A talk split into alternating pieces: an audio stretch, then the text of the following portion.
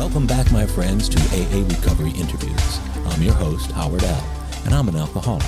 Sober since January 1st, 1988, one day at a time. I'm grateful you've joined us. AA Recovery Interviews is the podcast where Alcoholics Anonymous members from around the world share their extraordinary stories of experience, strength, and hope. On this week's podcast, I'm pleased to welcome my good friend Myles S. I recently attended a meeting where Myles received a standing ovation to mark his 40 years of continuous sobriety. I know that to many, this kind of AA milestone is somewhat incomprehensible, but the story of his journey is chock full of similarities which anyone with any length of sobriety will identify. Raised in a suburban family with a history of alcoholism, Myles' mother suffered the disease, but never sought help. By the time his parents divorced when Myles was 11, the die had been cast for his future of drinking and using drugs. Amidst the turmoil of his home life, Myles took refuge in the various jobs he worked at to make money for the pursuit of what he wanted in life. The solid work ethic he forged was largely unaffected by his growing dependence on alcohol and drugs. In a perverse way, however, his abilities to earn money and afford more drugs only accelerated his emotional and spiritual slide to the bottom. It was at that point Myles finally asked for and accepted help. At 22, he landed in an inpatient treatment center, followed by sober living and IOP. AA was the logical and all important next step, and thus began his extraordinary journey to long term sobriety. Myles' story is more than an instructive cautionary tale. It's a fascinating amalgam of life's lessons learned the hard way, both before and after getting sober. His experience as an action oriented yet selfless member of AA continues to reassure everyone he touches. His success in building a solid family while achieving remarkable business accomplishments is proof positive that staying centered and active in AA can truly help dreams come true and stay true for years to come. So please enjoy the next hour and 20 minutes of AA Recovery interviews as you listen to the uplifting and inspiring words of my good friend and longtime AA brother, Myles S. My name is Myles S., and I am an alcoholic. I'm glad you're here, Myles. Glad to you, be here. You know, you are one of the most patient people I know because this is the third take of this part of the interview. Uh, uh, we lost about the first third the other day uh, due to some technical difficulties, and I haven't had that technical difficulty before. And it came up, and then it came up again, and you're back for your third time to fill in the part that we missed. You were brilliant on the first take. you were superb on the second take. There's nowhere to go but up here. That's a high bar, Howard. I really appreciate you doing the AA Recovery Interviews podcast. Uh, you and I have known each other a really long time, yeah. and I've always enjoyed seeing you. You've been sober quite a long time now, haven't you? I have been sober a long time, four decades and a few months. February 26, 1983. I went to the meeting that you got your 40 year chip. You were there? Yeah, I was there. I think they had to go out and get one from Intergroup or something like that. Uh-huh. I think Pat and a few others are into the 40s, or George. yeah. Some of the others are into the 40s. Pat's coming up on 50 this November. Pretty amazing. Well, so when you got to AA, what did you imagine your your life was going to be like a year, five years, ten years? Did you give that much thought? I really had hope. You know, before I checked into treatment, and got sober, mm-hmm. I just felt like my life was going nowhere, like I was going to amount to nothing. Mm-hmm. I, I just really believed in my heart of hearts that I was not going to live my best life. I wasn't going to be my best version of myself. And I didn't know why. I didn't, you know, I, I mean, because I'd been doing drinking and doing drugs since I was 11. I was 22 when I got sober. And I just, I'd kind of always operated that way. And as you and I've talked, like every, you and I both were the kind of alcoholics that we were every single day, we had to get high, we had to get drunk, or both. There was no, well, I'll, I'll work hard for a week and stay sober, and then I'll go party, or I'm just a weekend guy. We were both everyday users. What you just said was you wanted to be your best self, but mm-hmm. for what, 10, 12 years, you'd been a drug user and an alcoholic. So, how would you have known what your best self was? I just knew it wasn't that. I, I, knew what I was doing was not it, you know. And I really thought, you know, I got sober because the drinking and drugging I knew was going to kill me. I knew mm-hmm. I wasn't going to live to be 25. I was 22, and I knew I wouldn't live another three years. But a bigger fear than dying to me was I'm going to live another 50 years and just have a terrible existence, you know. I, have always wanted to have a big life. I, I, wanted to see the world. I wanted to own companies, make money, get married, be have an amazing marriage. You know, mm-hmm. not just get married, but have an amazing relationship with a true best friend for life. Have kids that I raised differently. I wanted to stop the patterns in the family of alcoholism and drug addiction. You know, long history of that, and so my wife and I were both determined, like we're we're not going to do that to our kids, you know. And so I was very intentional about it. That being said, I had no idea when I checked into treatment that it was a program of abstinence 24 hours a day for ever, you know. I mean, I just felt like surely they can teach me how to, you know, again, drink and snort cocaine like a gentleman. I was heartbroken when they told me that's not the program. You mentioned there's a history behind the drinking in your family. Mm-hmm. What did that particular history, how did it play out in your early life? You know, my mother, I believe, was an alcoholic. She never came in these rooms, so she never she never got there. But um, the things she did led me to believe that. My grandfather on my father's side, I never met him, but he basically just abandoned his wife and kids for another wife set of wife and kids in the 1930s, and he was a gambleaholic, and he had, you know, he's one of these guys who was either wealthy or broke, you know, couldn't couldn't pay for the kids' schooling. I'm sure it goes back further. How was it dealt with in your house, though? As stuff came up with your mother's drinking, was it the big elephant in the room? Was it something to be swept under the nearest carpet? No, my parents got divorced when she twisted off, and so. And how old were you? I was 11. 11. Yeah. And okay. so, and I went and lived with my father. My sisters went and lived with my mother. With, with within a year and a half, two years, they were everybody. We were all living with my dad. He was the only stable uh, parent in our childhood. That must have been really rough. It was tough, uh, but you know, there's like everything bad that happens to you, or what you perceive as bad, is good. There's always gifts, you know. Sure. I mean, she taught me a lot of things. My father taught me a lot of things. I mean, that's. I'm sure my children, if they were in a therapy session, would say, "Well, you know, there's good and bad to Myles," and that's true. You know. Would you say that the uh, that what your mother taught you, you they split when you were 11. You went to live with your dad is that when the lessons from your mother kind of stopped at that point, or did you continue to have lessons either directly or vicariously? That's when they, those lessons blossomed because I saw her living the alcoholic lifestyle, the partying lifestyle, we'll call it, um, and watching her basically blow up her family. You know, just destroy mm-hmm. her family. Her mother mm-hmm. didn't want to talk to her. Her father didn't want to talk to her. Her sister didn't want to talk to her. Mm-hmm.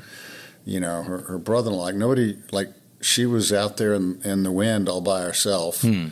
And she was very defiant about it. Well, this is who I am. This is who I'm going to be. And I want to I want to get high, get drunk, sleep around, do whatever, mm-hmm. you know. Mm-hmm. Like I'm going to do what I want to do, which is very much an alcoholic behavior, right? Yeah, sure.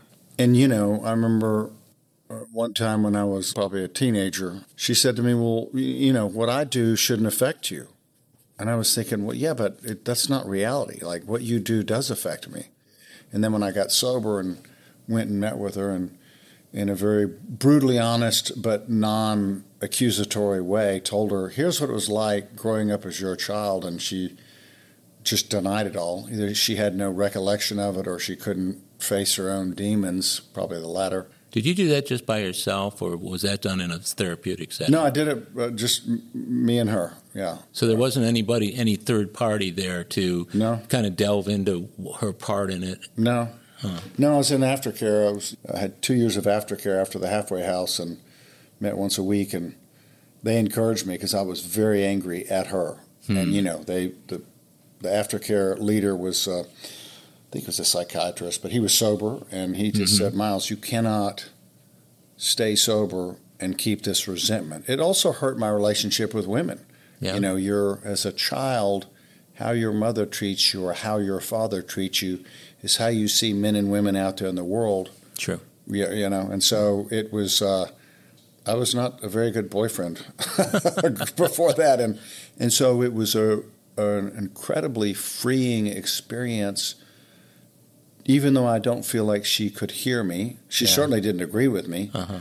But it was a very freeing experience for me to tell her what it was like, you know, my experience. Sure. And then I could forgive her. Then I could let it go and just go, you know, where I ended up with it, Howard, is I said to myself, she did the best she could with the skills she had. That's it.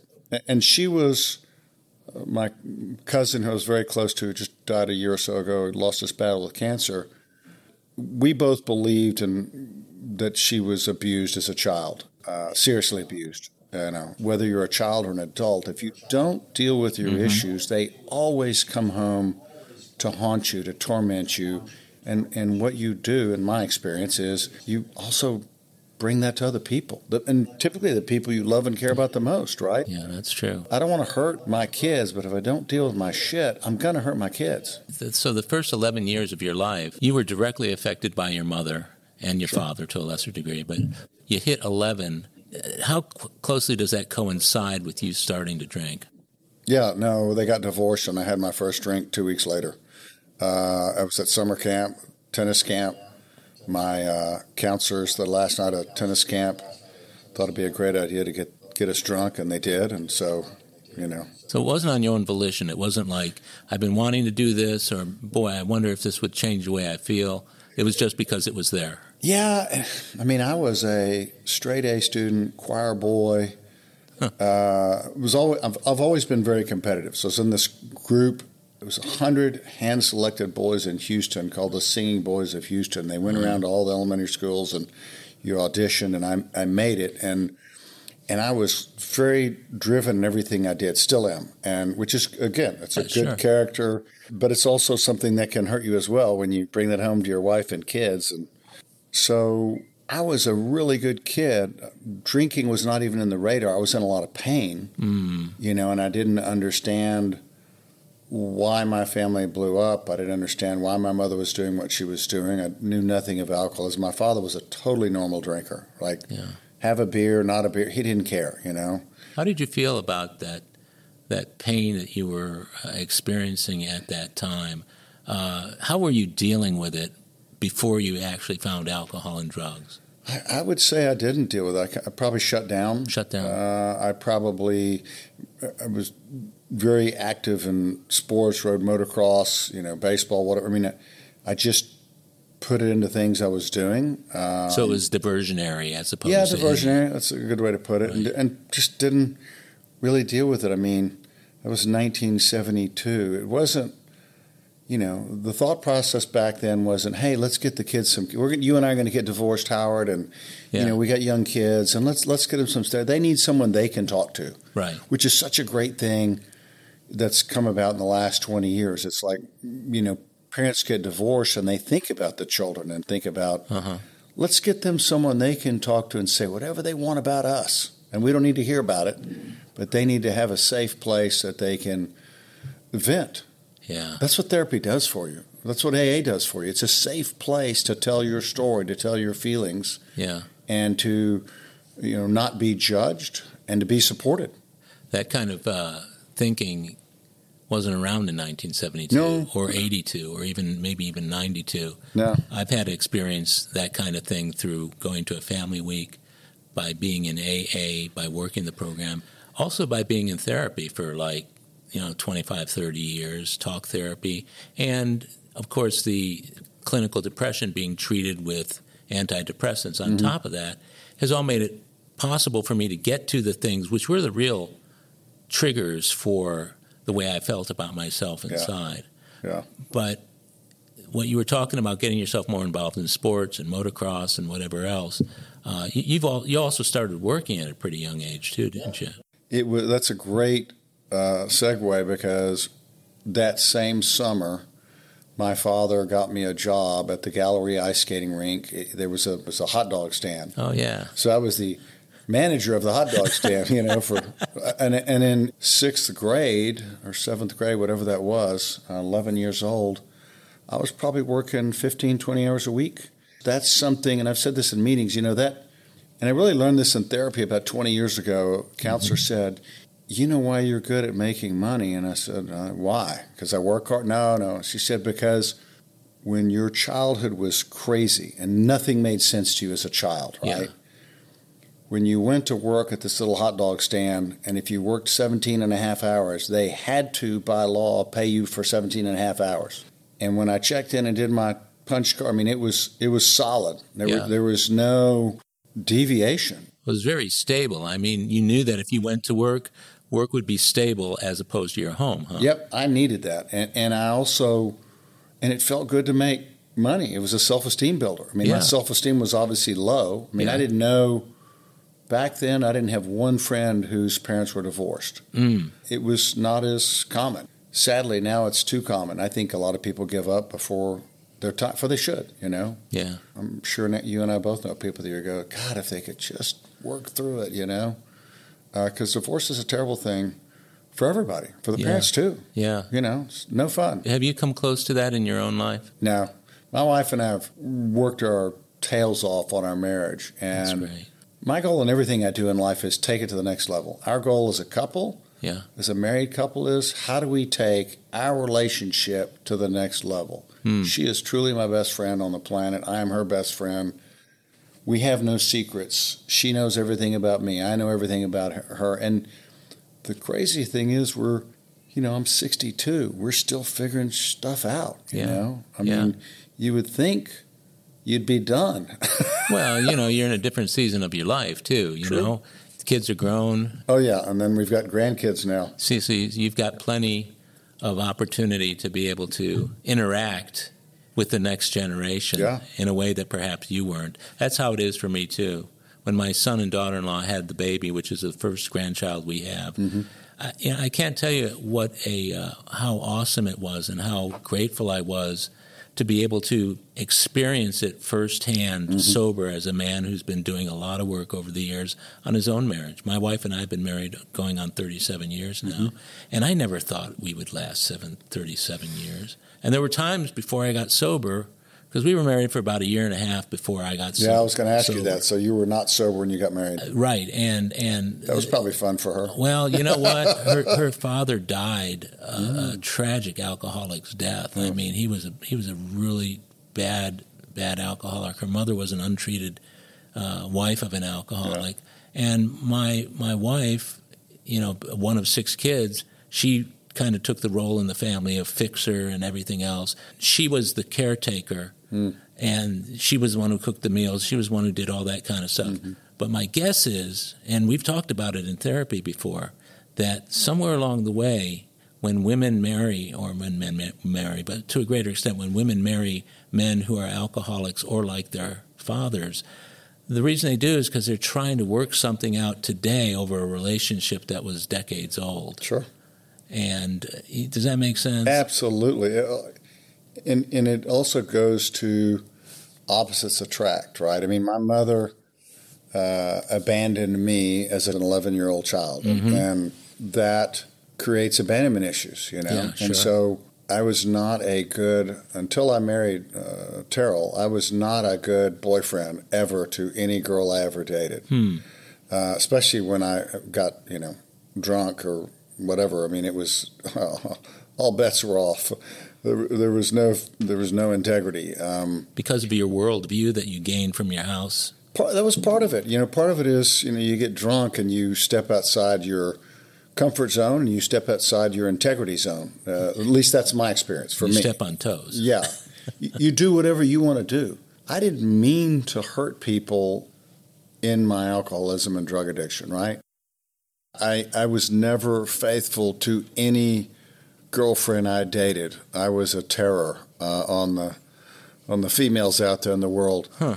And I didn't mean to be, but it was. I think it was a combination of how my mother treated me, so I didn't Yeah. trust women. Like when you're, when when your parent abuses you, abandons you, you know, does something kind of a, a big. When you have a big schism with a parent and you're young, you just think whatever sex, a father or mother, you just think, well, all men are like that, all women are like that, because that's your That's the model. yeah, that's your model, and that's mm. your perception as a young kid, as a 10, 11, 12 year old kid. And that was another decision I made. I met Terrell was a year and a half sober, something like that. You know, I just said, like, this is my person. Like, we, we met, got engaged, and got married in 11 months. and and this November will be 38 years.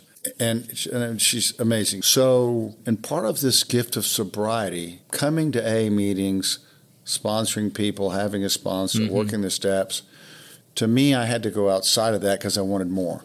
Yeah. So, to your point of therapy, you know, yeah, yeah. Uh, we've done tons of therapy, individual couples, and my 60th birthday a couple of years ago, I had a company that was failing that uh, took over from this guy and tried to save it, and it was not salvageable. But you know, I worked on it for about a year and a half, and and it, and it finally we just put a bullet in its head, which was the right thing to do. Just should have done it a year and a half earlier, but mm-hmm.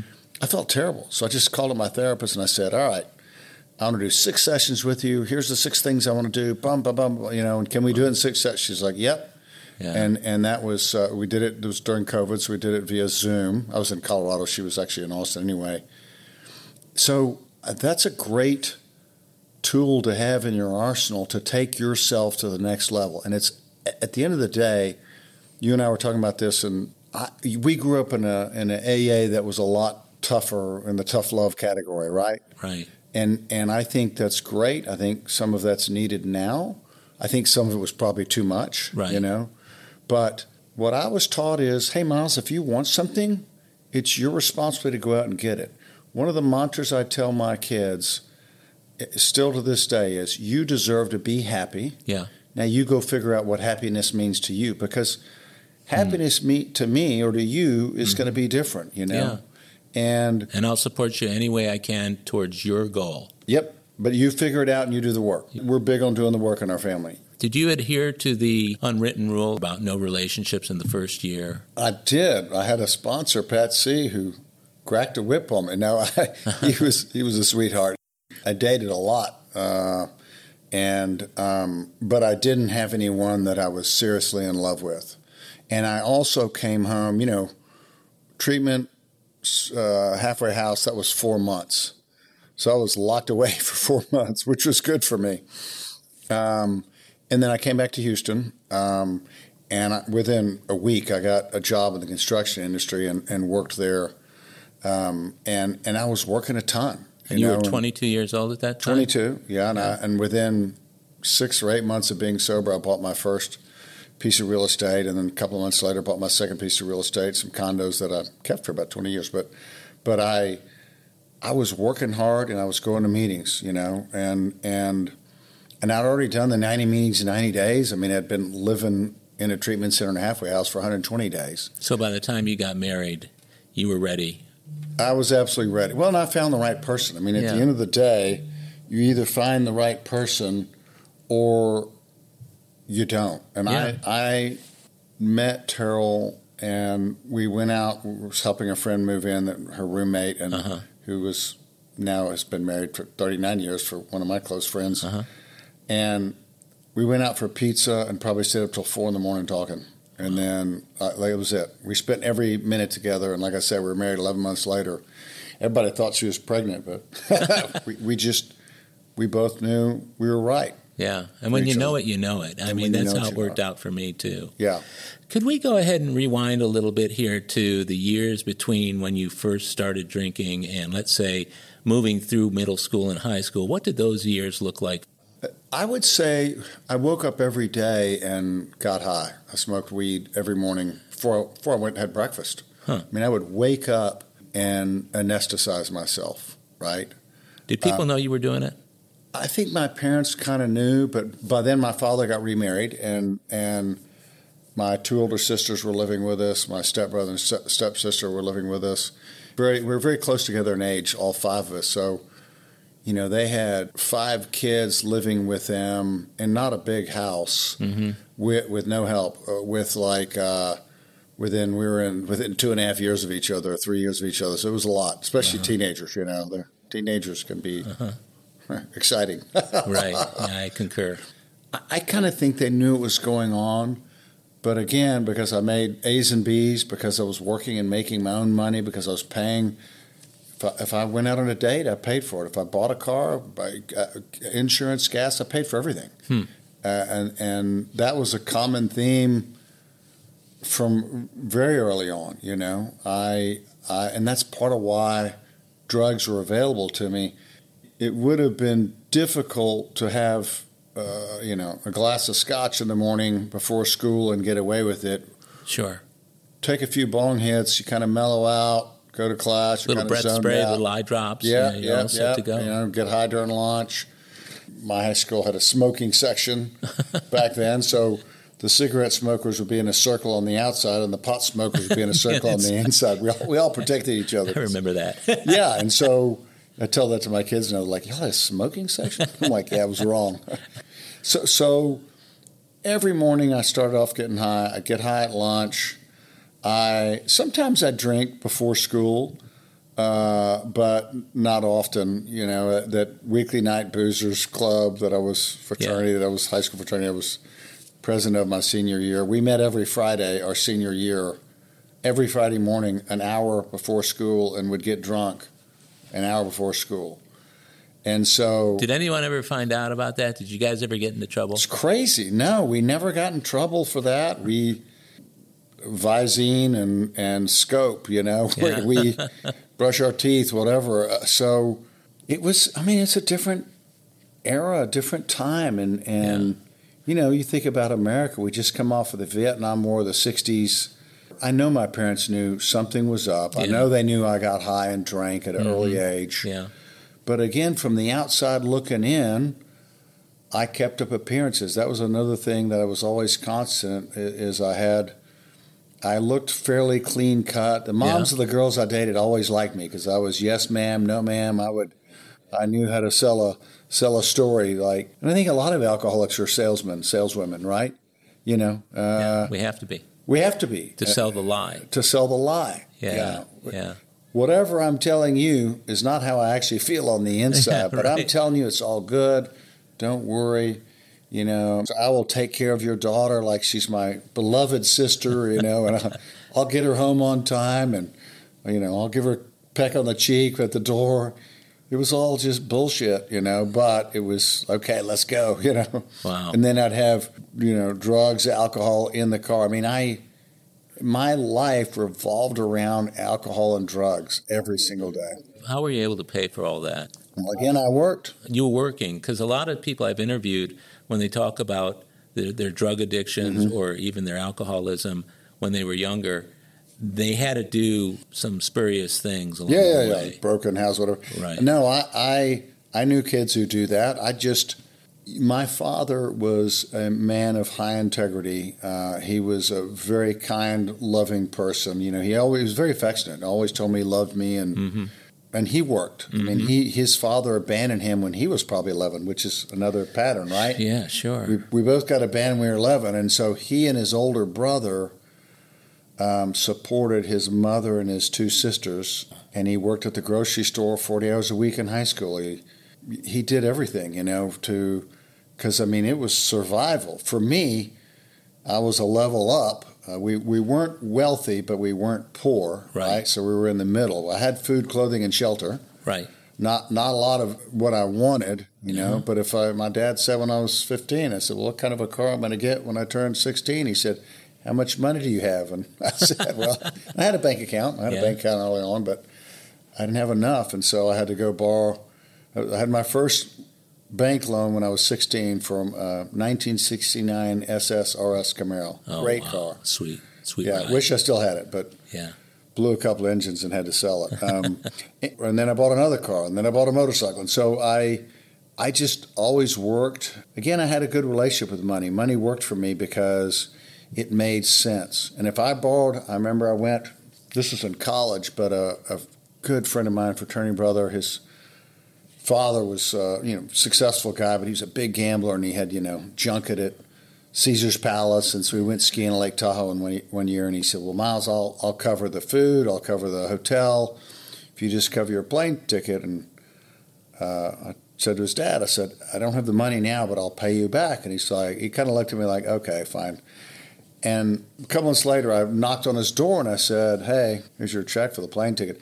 And he just about fell down. I remember he stumbled back and he looked at me and he said, Myles, none of Lewis's friends have ever paid me back when they borrowed money. I said, Well, I am. And here's the here's the amazing thing. So he was a dentist, he was Yeah. a doctor. He was my dentist forever until he retired and he was my kid's dentist. And he as he got older, Yeah. as we get older, we tell the same stories Sure. over and Uh-huh. over again. He told my kids every time they came in here, let me tell you something about your dad. your dad's the only one of Lewis's friends who ever paid me back. And so Oh. my children grew up knowing that that's how you behave Yeah. right? There's negative imprints you can give to your children, and there's Yeah. positive imprints. So my kids have a good relationship with money. They know if they borrow money, they got to pay it back. May take them a, a week, may take them 10 years, but Yeah, so money was a key to many doors for you, opening Mm-hmm. up. Sounds to me like you were probably the guy who was the one financing the cocaine and grass and you figured Mm-hmm. that booze. out. Well, yeah, I mean, you're, you're a pretty dynamic guy. What would your life have looked like had you not worked like you did? If you had, let's say, counted on your parents or, Had I had a trust fund? well, yeah, even if you had a trust fund, yeah. You know, I grew up around a lot of wealthy kids. I mean, Houston, Texas is a very wealthy state. We're Sure. very blessed. I grew up around some very wealthy families. Um, and, you know, they turn 16, they get a brand new car, Rolex, whatever it is, you know. Sure. at the time I really wanted that. You know, I, I didn't, I was never jealous. I was never upset. You know, I never felt like I was the victim. Yeah. But I'm like, man, that would be nice. I want that, you know? Part of my story is I vowed to be as successful or mo- more successful than those guys that I grew up with that had more than I did.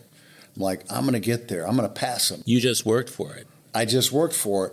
To your point, though, I am 100% convinced that had I been given too much money, if my parents had been wealthy and set up a trust fund for me, I would have been dead. I mean, I, I had a fraternity brother that we did an intervention on. I, I was sober probably two or three years. Family out of Galveston, extremely wealthy family. When he turned 21, he got $85 million. And this was, you know, 1982, right? A lot of money today, but a whole lot more back then. And he died a while ago. We, we did an intervention. He went to treatment. It worked for a while, but man, I think it's we don't we don't believe in trust funds for our kids and our family. We believe in everybody working for it because you feel good. It builds self esteem. You have industry. You build it yourself. You Yeah. know, and, and whatever you want. To your point earlier about kids, if one of my kids wanted to go join the Peace Corps, have at it. If that's what turns you on, do that. Yeah. Like you be you, Howard, and I will be me, uh, and I will never apologize for me, and don't ever apologize for you. You mentioned a fraternity in high school, but you also, I think you said you uh, you were in a fraternity in college as well. Oh, yeah. And and can you, can you take us a little into that world? I, I wanted to belong. You know, I had this secret from my mother being who she was, and I mm-hmm. always felt when I was a little kid, I felt like if the other moms find out how bad my mother is, you know, alcoholism, sleeping or whatever, then they'll reject me, you know, and. And what does a middle school, high school kid want more than anything? They want peers. They want a community, you know? Yeah. So I didn't have as much of that certainly when I by the time I got to college. And again, I, I mentioned I roughnecked for a year in between high school and college. And so this fraternity, I started doing Rush, and Rush for men and Rush Rush for sororities and fraternities are hundred like night and day. Yeah, sure.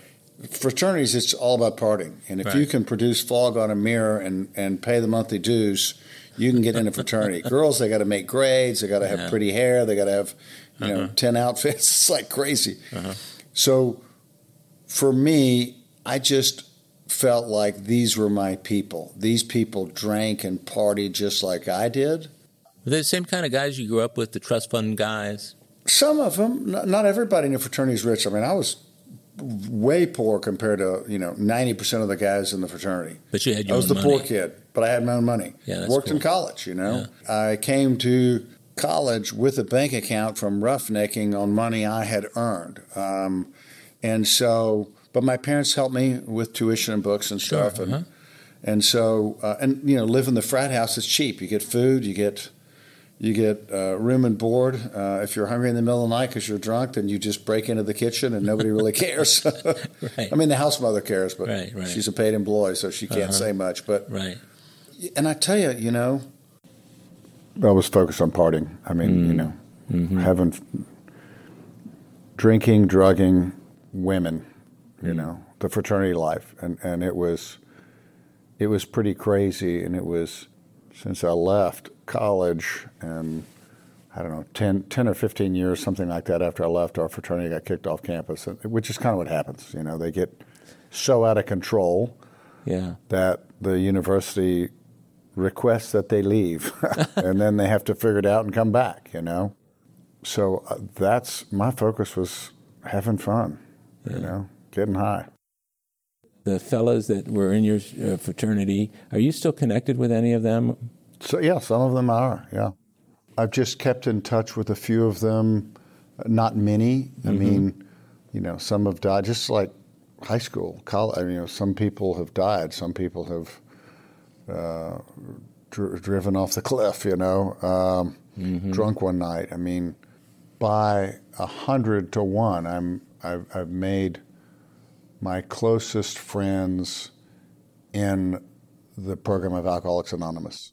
And I like men's meetings. Yeah. I like to sit on the front row. I mean, I'm, I'm still learning. You Yeah. know, at 40 years, I've got a lot to learn. The teachers are the ones who go out and try it again Yeah. and come back with their tail between their legs. I don't want to be a teacher. I want to be a student. That's so beautifully said. I, I absolutely agree with that. Um, when you were in college and you were in the fraternity, did you start to notice any problems with your drinking and drugging, or was it just uh, Yeah. what kind of problems did you notice? I- I just I started getting depressed, which is the opposite of my personality. I I wasn't going to school. I wasn't passing classes. I would drop a class pretty quickly, and so and, and just you know the spiral. It just kept getting worse. I mean, I, I kept drinking more, drugging more, going on you know two three day benders. You know, spring break, uh, summer was a was a week long or a three month long bender. I mean, it just and I just kept feeling more and more terrible, and I felt like I was going the wrong direction. You know, Did you attribute that to alcohol and drugs? Yeah. Uh, there were times where I would say, "All right, it's a Tuesday night. You know, uh, I, I've got an exam tomorrow at 9 a.m. Yeah. I'm not going to go out tonight." And then it was like, "Well, come on, there's some you know cute girls over here. All right, I'll have two beers. I could never have two beers." Right. you know, and then three o'clock in the morning, I'd drag home and wouldn't make it to class the next day and fail the test. And so, but again, I always showed up for work. It's, it was a funny thing, you know. I, I always made it to work. I couldn't make it to anything else. I couldn't make it to, you know, a family event. I couldn't make it to my girl to meet my girlfriend's parents if I didn't want to. You know, if I was if I was too wasted, I you know my father was in the hospital one time. I came home one weekend to visit him. He had some heart surgery on a Friday, uh, and this friend that I've known since kindergarten, who's now sober again. Oh, my parents are out of town. Let's go to Lake House. I said, well, I'll just go out there for Friday night and then see my dad in the morning. I didn't get to him until Sunday night. By the time I saw him Sunday night, so on my way back to Austin, I was coked up because I'd been on a two-day mm-hmm. binge, mm-hmm. and they knew it, and I felt terrible. And so mm. my integrity, you know, on a scale of one to 10, 10 being the highest level of integrity that, you know, we all want to achieve, mm-hmm. I was at about a 1.2, you mm. know, I, I, and I felt terrible about it. I knew it. I was conscious enough to know it. So I, I kept doing things like that that just tore at my self esteem. Did you realize it was having that kind of effect on other people? Your life was seemingly getting worse. Probably on some level, on a subconscious level, but consciously I would tell myself, I'm really not affecting anybody and they'll be fine. And, you know, uh, my, my dad had my sisters at the hospital with him, or he had my stepmother. You know, there were other people there. He didn't really need me there. Later, after I got sober, I talked to him about it, and he, he was loving and kind about it, but he was like, "Yeah, that didn't feel so good," you know, because thank God, uh, my my journey was I got sober before I was married, before I had kids, and I'm grateful every day for that. We'll be right back. My friends, if you're enjoying AA recovery interviews, I invite you to check out my latest audiobook, Alcoholics Anonymous, the story of how more than 100 men have recovered from alcoholism. This is the word for word, cover to cover reading of the first edition of the Big Book, published in 1939. It's a relaxing yet meaningful and engaging way to listen to the Big Book anytime, any place. Have a free listen at Audible, iTunes, or Amazon. While you're there, search for my other audiobook, Lost Stories of the Big Book 30 original stories missing from the third and fourth editions of Alcoholics Anonymous. It's also available from Amazon as a Kindle book or in paperback if you'd like to read along. You're going to love it. And we're back. 22 means you're out of college by that point? I was released from college. I mean, really what happened is I went to Houston, and I was still in, in college, in quotation marks. Uh, I went to Houston for a debutante party. I love the debutante parties because mm. it's open bar. Open bar. The good liquor, you know? And it was a two, three day binge. Went home for a party. I had a girlfriend uh, who was a little River Oaks girl here in Houston. Got so wasted, and her father was one of us. He ended up dying of this disease, but he said, Hey, uh, I want to try this cocaine. I know you've got some. So he tried cocaine, and we got wasted. And then I almost got in a fight with him. Thank God her brother took my keys because I was going to drive home. You know, went to sleep in upstairs bedroom, threw up everywhere. Drove back to my parents' house the next day on Sunday. Drove back to Austin on Monday. Monday night, my girlfriend called and said, Hey, come over, we need to talk. And I knew I was in trouble. And, you know, so I was preparing my excuses on the way over there. And she just said, Hey, um, my dad said, You're a bad influence, and if I don't break up with you, he's going to cut off my trust fund. and I looked at her, in all honesty, I said, So what'd you say? She looked at me and she goes, There's only one right answer. Oh, You're gone. You're gone. So, but interestingly enough, that was a shock to my system, right? There were shocks along the way. Yeah. Uh, where something's wrong here, you know? Mm-hmm. Am I being told that I'm a bad influence, you know. And again, I prided myself in being a leader, being being the most drunk, having the best scotch, whatever it was, you know. Mm-hmm. So that was another uh, shock to the system, right? Something's wrong here. Like I don't think this is supposed to happen. This doesn't happen to normal 22-year-old kids, right? And I just turned 22 uh, the month before, and the amazing thing to back up a few months, a, a buddy of mine, Walter F. and Leland F., they had gotten sober three or four months, six months before, something like that. Mm-hmm. And I knew the family well, partied with the boys, and you know, back then parents, oh yeah, drink here and don't don't go driving. So I'd seen the, the, the sober brothers, and they had the life back in their eyes, hmm. like they looked alive. And before we all looked dead, we had that dead look in our eyes. There was, you know, lights on, nobody's home. Yeah. And so hit my bottom after my girlfriend kicked me to the curb, and again, multiple other things happened. But from the outside looking in, I was clean cut looking. I had on a polo shirt. I was physically fit. Yeah. I always told myself, I'll never become an addict unless I stick a needle in my arm, right? So I'm never going to stick a needle in my arm. And I never did. However, I did every drug under the sun. Other than that, I didn't need to stick a needle in my arm to hit my bottom. I felt so low, so terrible. So I basically called my parents and I said, I need help. And I got in the car with him and I just spilled my guts. Yeah. I said, I can't stop doing cocaine. I smoke pot every day. I drink scotch on the rocks. I've been drinking scotch on the rocks since I was 17, you know. I mean, mm-hmm. Beer's too slow. Wine. Why drink wine? Let's, let's go to scotch. And they said, What do we do? And I said, Call Walter's parents.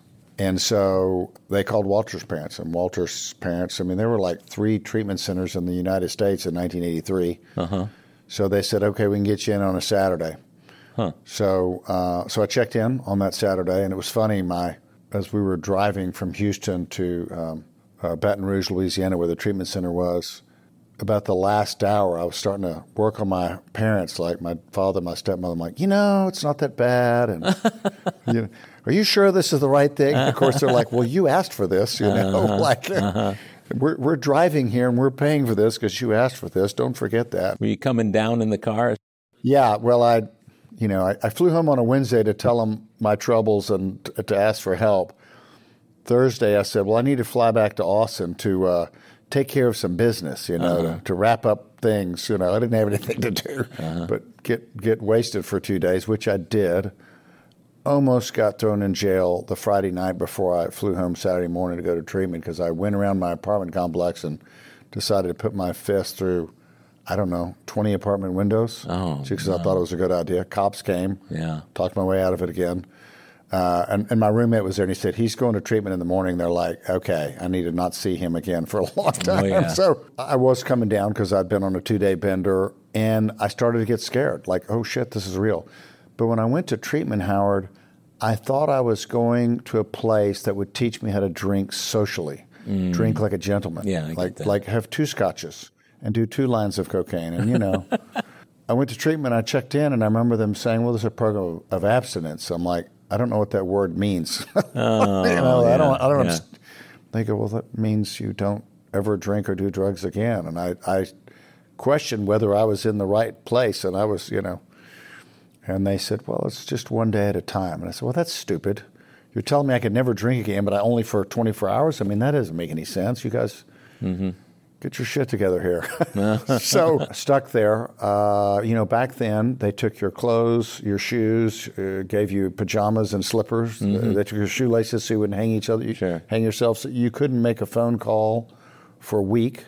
Uh, which all those things helped save my life. Did you have to detox? Uh, they put you in detox for three days, but I didn't have the DTs or anything Oh, like good. that. Yeah. I was still very young, very healthy. Um, you know, about two weeks into the into the, my 30 days, they said, "Well, you know, you don't really have school.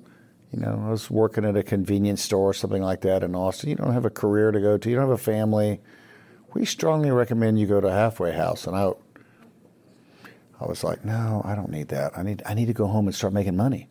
I need to start my life. I need to start mm-hmm. my career. I got this, you know. This was after two weeks.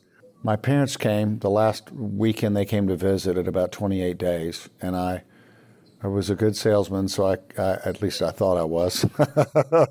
and I told them, "Hey, they're going to strongly recommend this halfway house thing.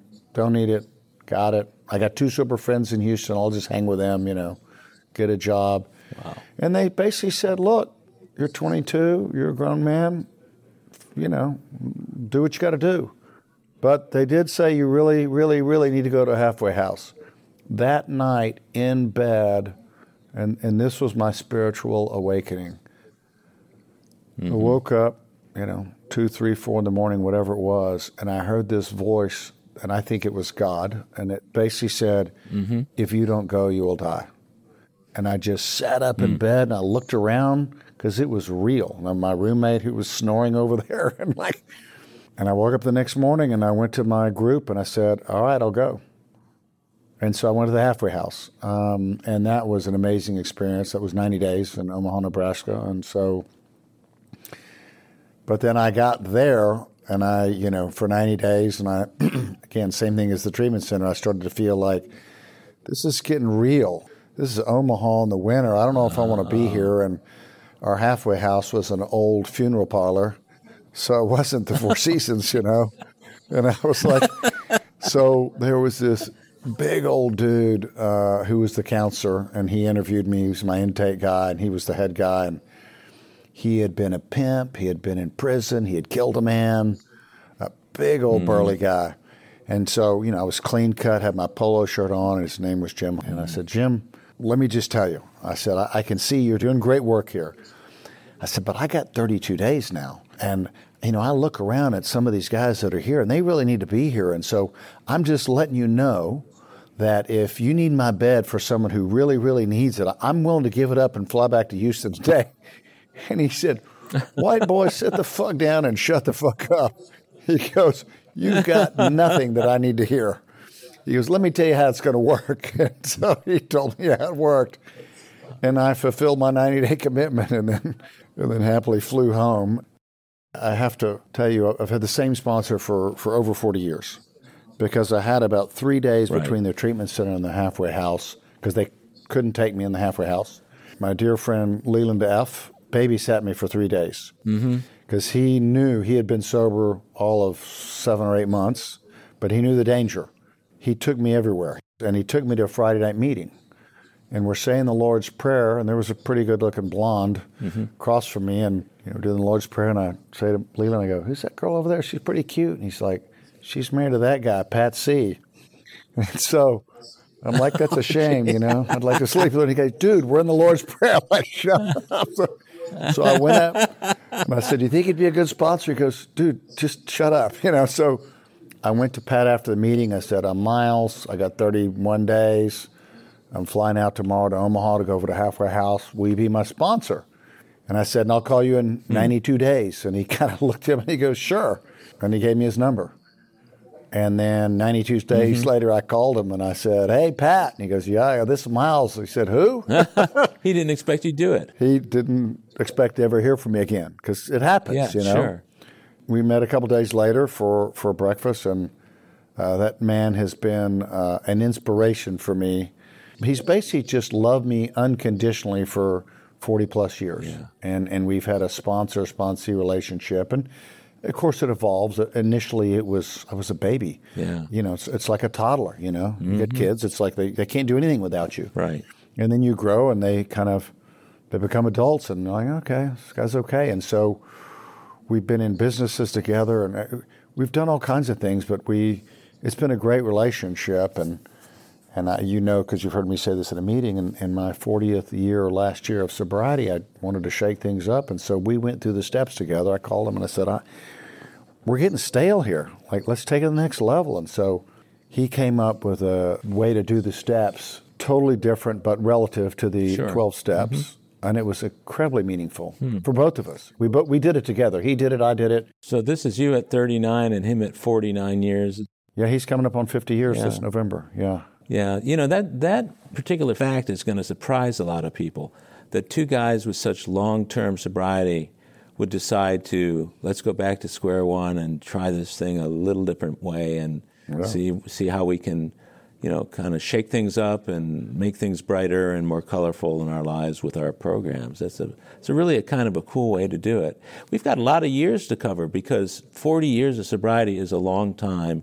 Yeah. When you meet people in the program, do you ever find that the number of years you've been sober intimidates them or kind of sets any kind of barriers between them really wanting to get to know you? I think so. And more intimidating is when you have a dear friend who slips. You know, they have 10, 15, 20 oh, years yeah. and they slip. And then they come back. I think that's really hard for, for them to continue to hang with you. Mm-hmm. Um, and I get it. I understand, you know. But at the end of the day, you and I, three days, 30 years, you just have to wake up in the morning and start over, right? It's a beautiful thing. Mm-hmm. There is no seniority, yeah. you know? Yeah. You're sober till you die. Yeah. Isn't that great that we, we can have that frame of mind and it never, it never ceases to fulfill itself in our lives? So, what were your first years in uh, sobriety like? Did you get to work right away, or, or was it a piecemeal approach? Got to work right away. My halfway house said, "Hey, there's you're going back to Houston. We know a guy there. Luke, uh, he he's got an aftercare program. We want you to do that, and it's once a week, you know." Mm-hmm. And of course, I was, "Oh, I got stuff to do." You can handle two hours once a week, Myles. Mm-hmm. So, and by then I was softened a bit, and I and I felt good, you know. I, I left the halfway house for the first time in a long time with my head held high because I had completed something.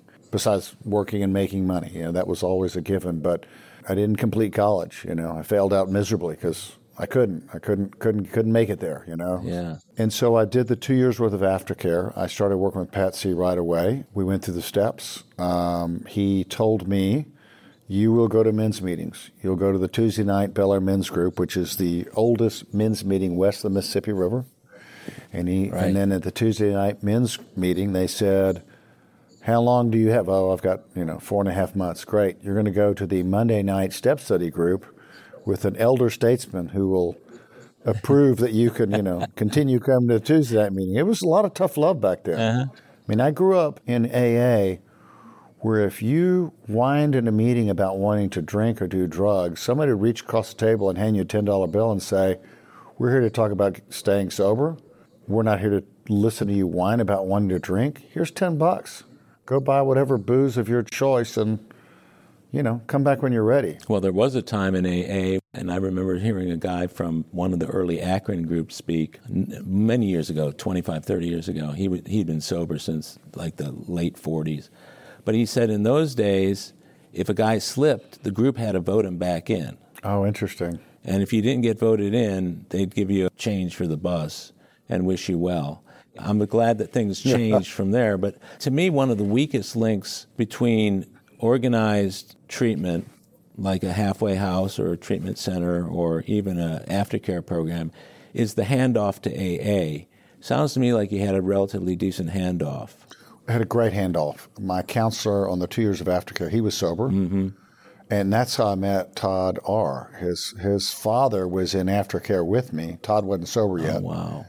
Todd calls me every year on his birthday because his dad was like, "You might, you know, you need to hang out with this guy Myles, and you know, he's in my aftercare and he's about your age, and and you know, he was twisting off at, at the end of his rope, Yeah. and um, and he calls me every year on his birthday, and that's a that's a big deal to me, you know. Yeah.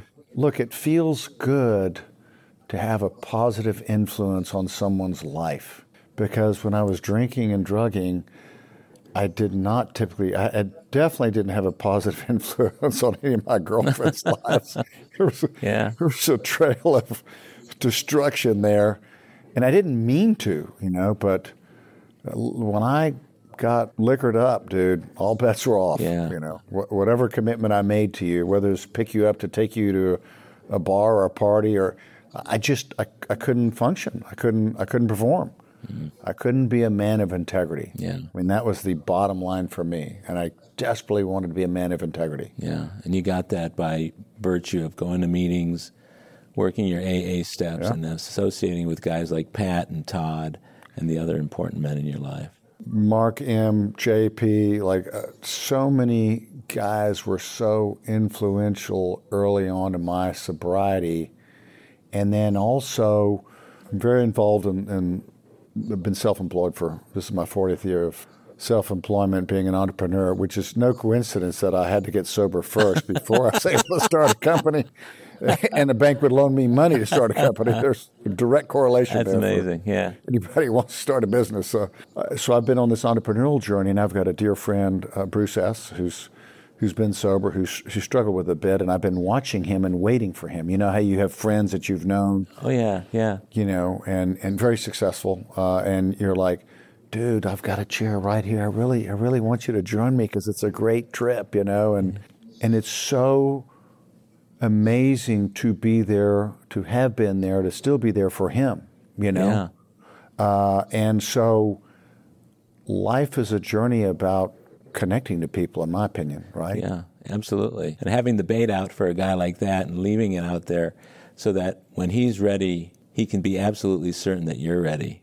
I never said to him one time, you need to get sober. Those words never came out of my mouth mm-hmm. because I knew, well, I believed that it would have the opposite effect of what I intended.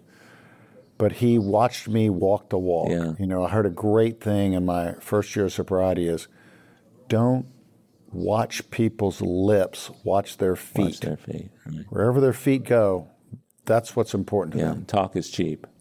Talk is cheap. So during the, the 40 years that you've been sober, mm-hmm. can you recall for us a handful of the times when your program was stretched to perhaps almost the breaking point where you had things occur that had you not been as involved as you were, you might not have survived them or you might have drank or, or maybe both? That's a great question.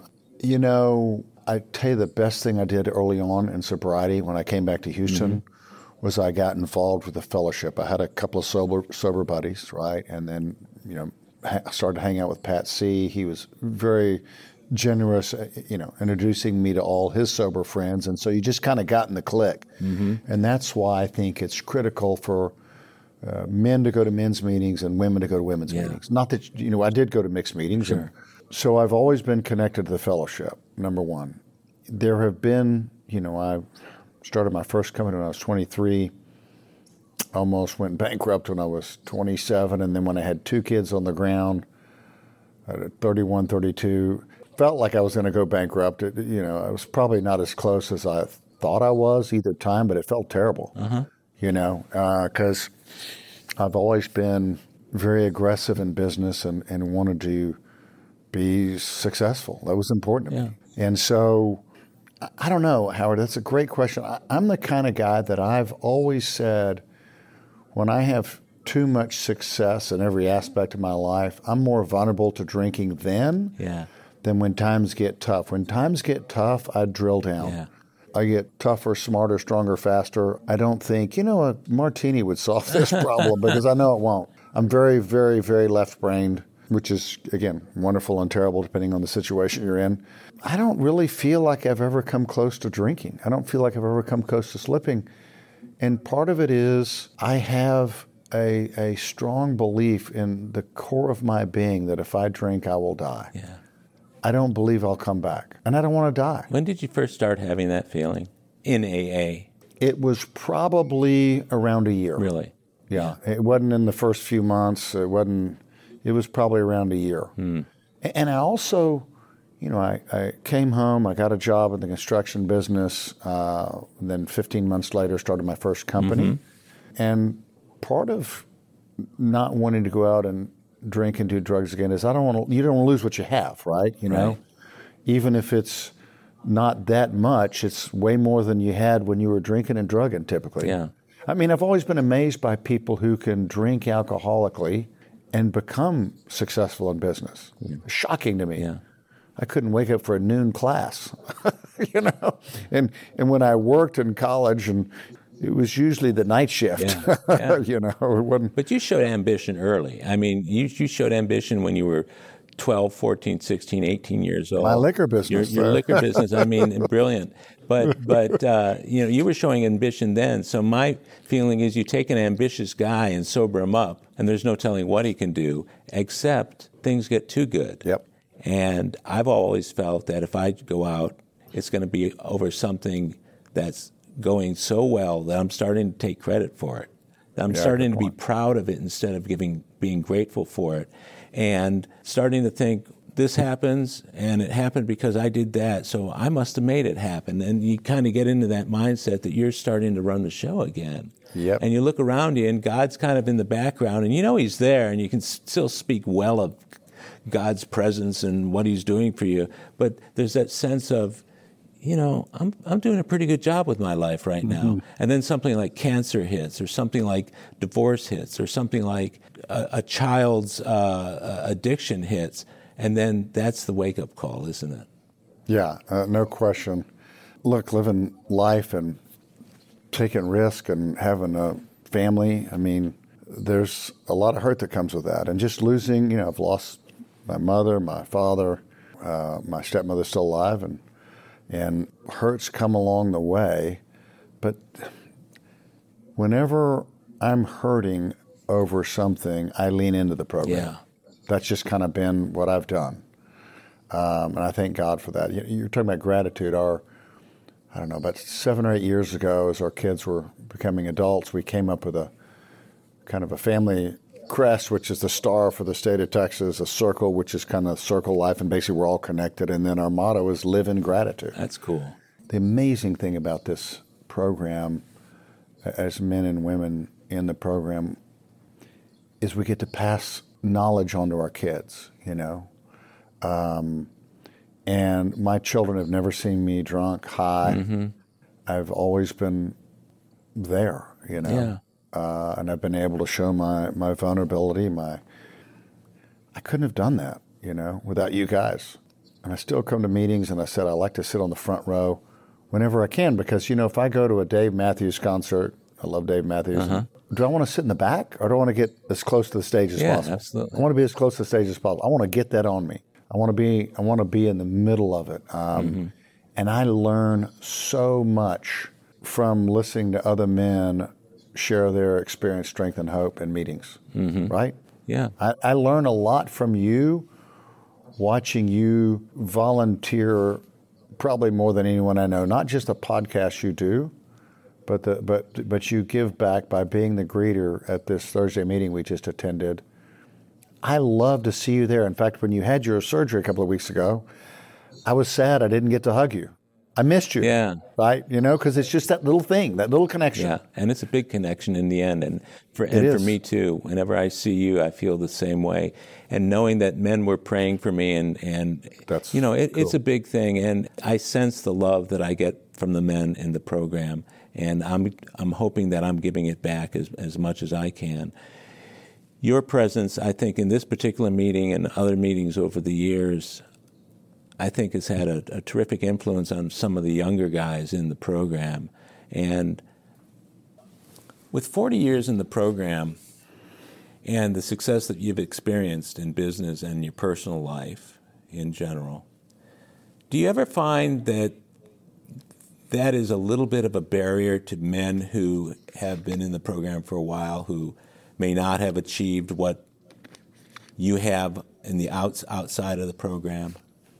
I don't know. It's a good question. Um, I hope not. Mm-hmm. Right? Mm-hmm. I mean, at the end of the day, money is just a tool. You know, it just buys you a nicer car, or you can put your kids through college debt free, or you can give money to charities you like. It doesn't. It doesn't make you stronger, smarter, faster. Um, it's just a vehicle to do something else to facilitate whatever you really want to do, you know? Yeah, the reason I ask that is because sometimes I perceive that there's, you know, the whole idea of comparing my insides to your outsides happens within the rooms of Alcoholics Anonymous too. And the guy who hasn't been sober so long is looking at the guy who has been sober so long. He's hearing about his little five minute clips of his life, or maybe they know each other on social media and they're seeing just what the other person wants them to see, and their their life looks so perfect, and their sobriety seems so strong, or they're talking about yes, I get up in the morning, I do a full, you know, uh, what I'm going to do for the day, I do my prayers, I do meditation, I spend 20 minutes reading, and I'm sitting there not doing all those things and feeling less than as a result of that. Do you ever do you ever perceive that amongst the meetings that you go to? That comparison of insides to outsides? I do it myself sometimes, right? Yeah. Do you? What does that look like?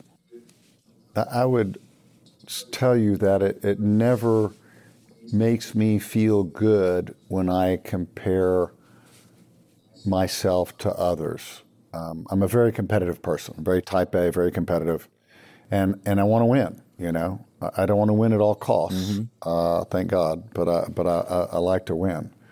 And so it just doesn't serve my soul to say, well, Howard meditates 30 minutes every morning. Shit, I only meditate 10. I must be doing something wrong here.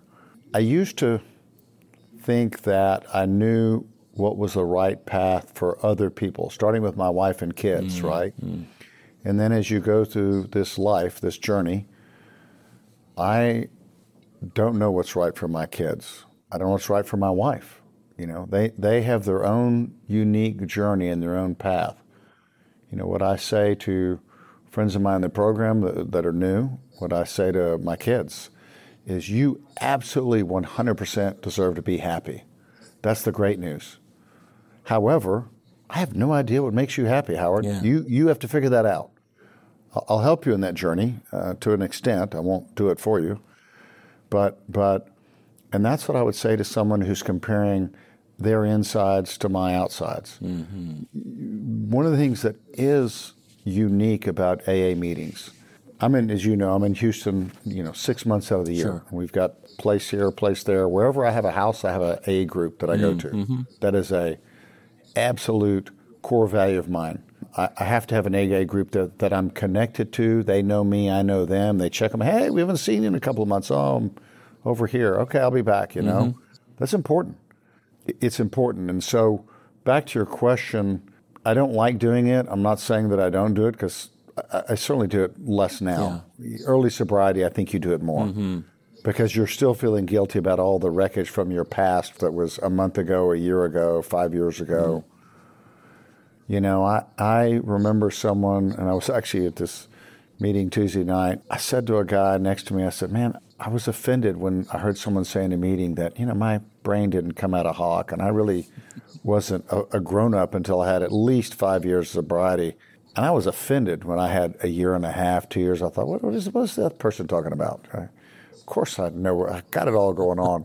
and then when I had five years, of, I was like, man, that guy was right. And then when I had ten years, and I look back on five years, I'm like, God, I was just a toddler, you know.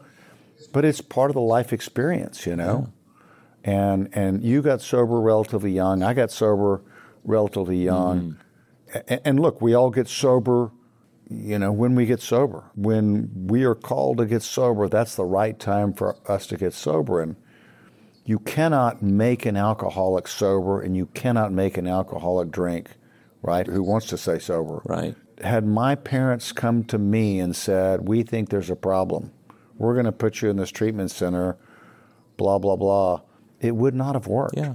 I had to hit my bottom. I had to go to them and say, I'm going to die in less than three years. I believe that. Help me. Hmm. Send me over here. And thank God they just called Fran up and said, Where did you send Walter again?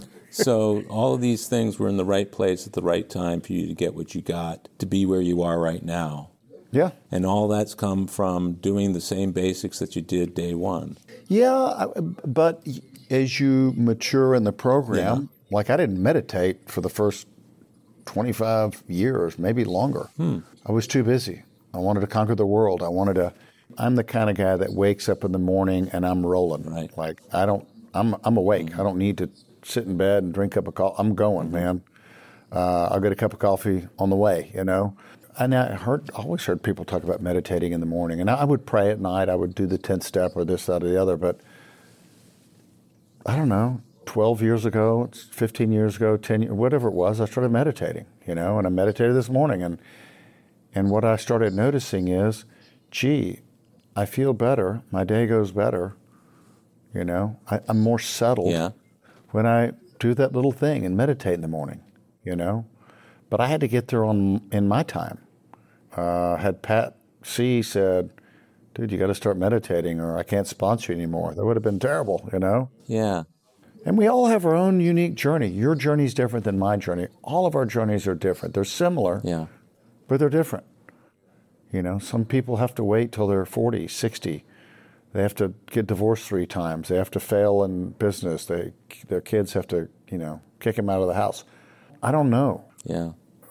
I just got at 22, I felt so terrible about myself that I would do anything. You know, if they told me take your clothes off and run down the street naked, I would have done it. Right. I was I felt that terrible.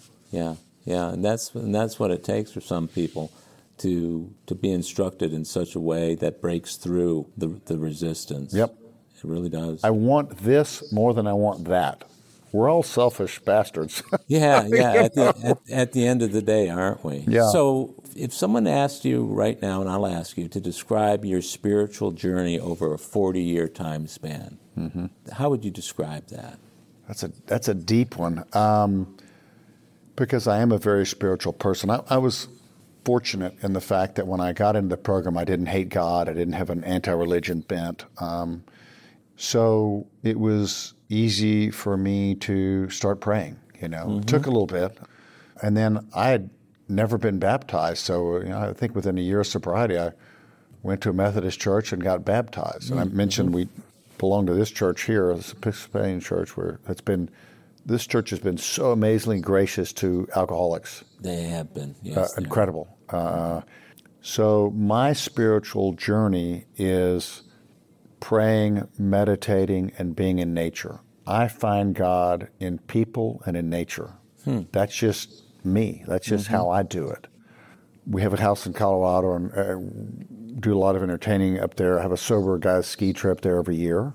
Um, being out in the snow, being in the trees, being hi- hiking, you know, a beautiful mountain stream. I just find spirituality in nature because I look around at the mountaintop at the, you know, peak of a hike and I just go, there's got to be a lot more than me out there. There's got to be a lot more than all the humans combined out there. I mean, look at this. This is spectacular.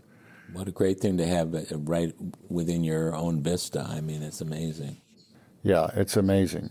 The flip side of that is the people I see that struggle for a- long period of time, who slip and slip and slip and slip, Right. and sometimes they die. I had a sponsee that overdosed and died, and it was terrible. He was a doctor that had wife and two kids, and but the people who slip and slip and slip and who struggle, my belief is they they cannot truly turn their life over to God and say, "Do with me as you will, whatever that is." Yeah. Again, I'll, I'll run naked in the street. Right. I'll do whatever, but I cannot keep doing this. And that's when I said well, we're selfless bastards. I, I didn't. This is a program where you have to put yourself first. You have to put your sobriety first. Uh, I have an amazing, beautiful wife, and she knows that this meeting on Thursday feeds my soul. You know, and we were talking earlier, and she's like, "I'm going to the gym, will meet me." I'm like, "No, it's Thursday." Oh no, no, go to your meeting. please, please go to that meeting, because, and and, it, and, she means it in a loving way. Like oh, yeah. this feeds your soul. Yeah. These men in this room, you know, she said, "Look, you get fed by this process." You yeah. know, and that's another reason why I know that this is the right place for me to be. You know, yeah. I, I, never got that in a church. Yeah. I never got that in my fraternity. Right. well, it's a spiritual revelation, isn't it? It is. Putting two and two together, where, where your life was, where it is now, and how it's been over the last 40 years, to be able to look at that and see a spiritual thread through the entire thing. Mm-hmm. That's how I feel about it. My wife did the very same thing with me recently after I had the, the, the original uh, diagnosis. Uh, I didn't want to go to meeting. I didn't want to go to my regular men's meeting. And you know, why is that? Were you were you ashamed? You didn't want to tell people? Not I was ashamed. It was just that I didn't know enough yet, and I, I didn't want to. I didn't want people coming up to me and saying, "Oh, what's going on?" Was and and not not have something to tell them, and whatever it was. So I wasn't going to go, and my wife says, "You need to go." Yeah. She says the very fact that you don't want to go is the reason why you need to go. Yeah. And so you and I are both blessed to have spouses who can sense that, and. Mm-hmm sounds to me like that's a really great source of gratitude for you as well as for me. Absolutely. I don't know about you, but I'm married about five stations over my head. I met my wife, got engaged, and got married in 11 months. So that oh. tells you I knew I had to close that deal fast before she figured me out. and it's worked and out. then she was stuck with me. So and it's worked out, hasn't it? Yeah, it's That's been right. great. It's been an incredible journey. You were telling me about something that you had written recently, and to kind of wrap all this up, I wanted to ask you if you wouldn't mind sharing that with us and what went into the writing of it very kind of you. Yeah. So, you know, after my 39th year of sobriety, look, another year, just like a birthday. You turn yeah. 60. Well, you yeah. were 59 last year. It's not 61. It's not that big a deal. But there is something when you hit a milestone. Yeah. You know, one month is like who thought when yeah. we first got sober? No one stays sober 30 days. That's these guys are lying. That's right. not possible. right. And you get 30 days, you're like nobody can really stay sober a year. You know. So coming up on my 40th year, Pat C and I did the steps again. If you asked him, he would say, "I got as much as Myles did out of it." I mean, it was it was it was a spiritual experience for both of us. You're right to go through this together. To start going to more meetings, I wrote a letter to all my kids. You know, not about my sobriety, yeah, but yeah. like, hey, you know, I'm in the next phase of my life, and told them how much I loved them, and you know, as a parent, of course, you're going to make mistakes. Told yeah. them about that, and and then I decided to write a letter about what it's like to be sober for 40 years. And, you know, huh.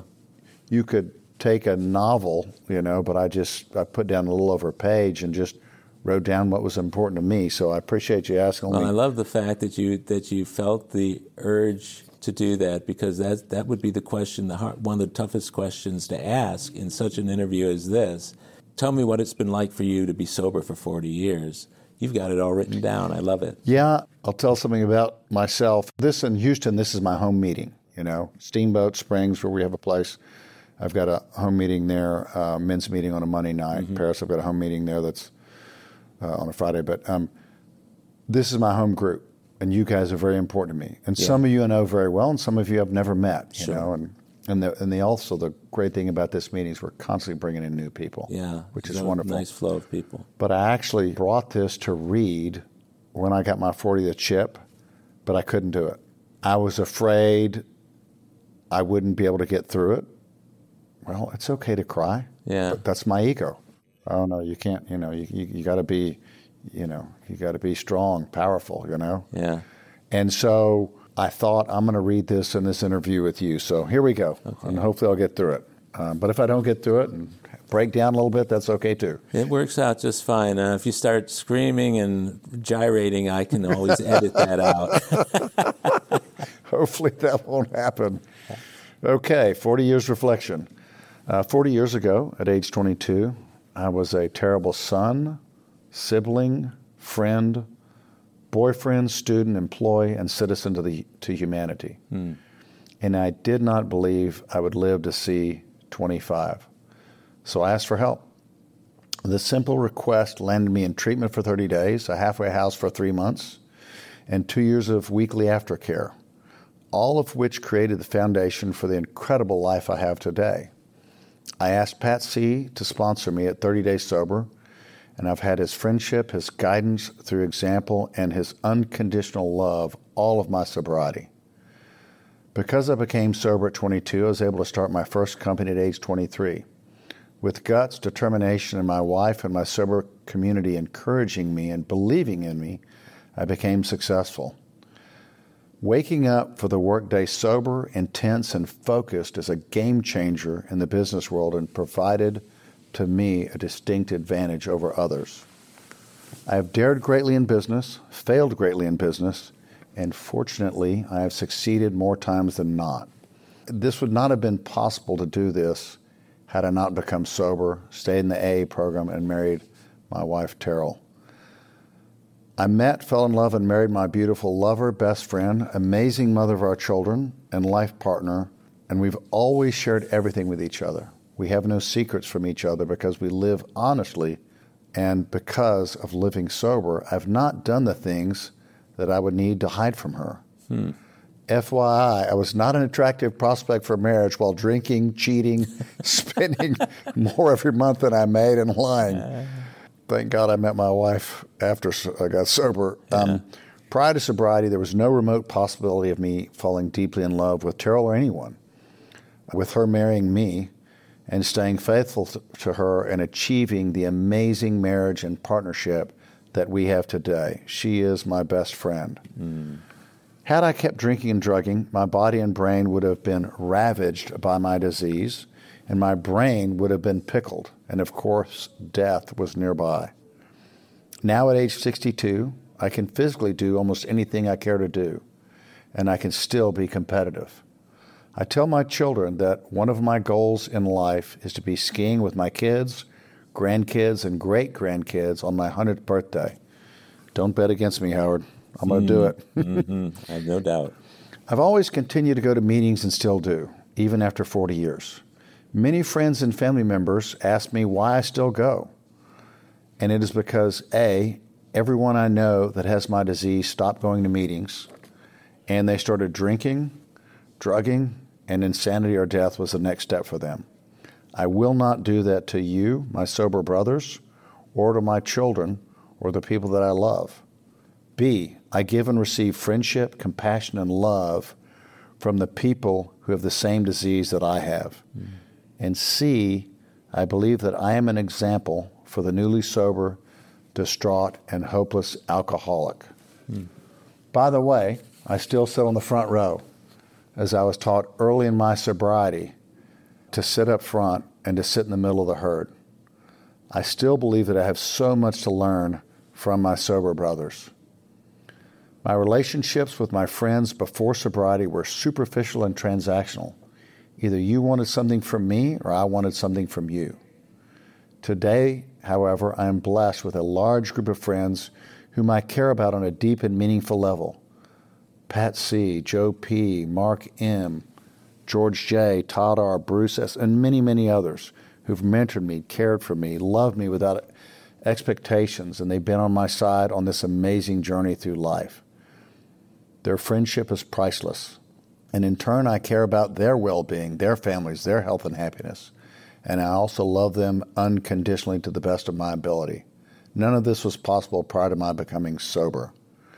Lastly, I want to say that I'm not special because of my length of sobriety, but I've created and built an incredible life journey filled with my loving wife, my children, who I love immensely, and who I can thoughtfully express to them how I feel about them.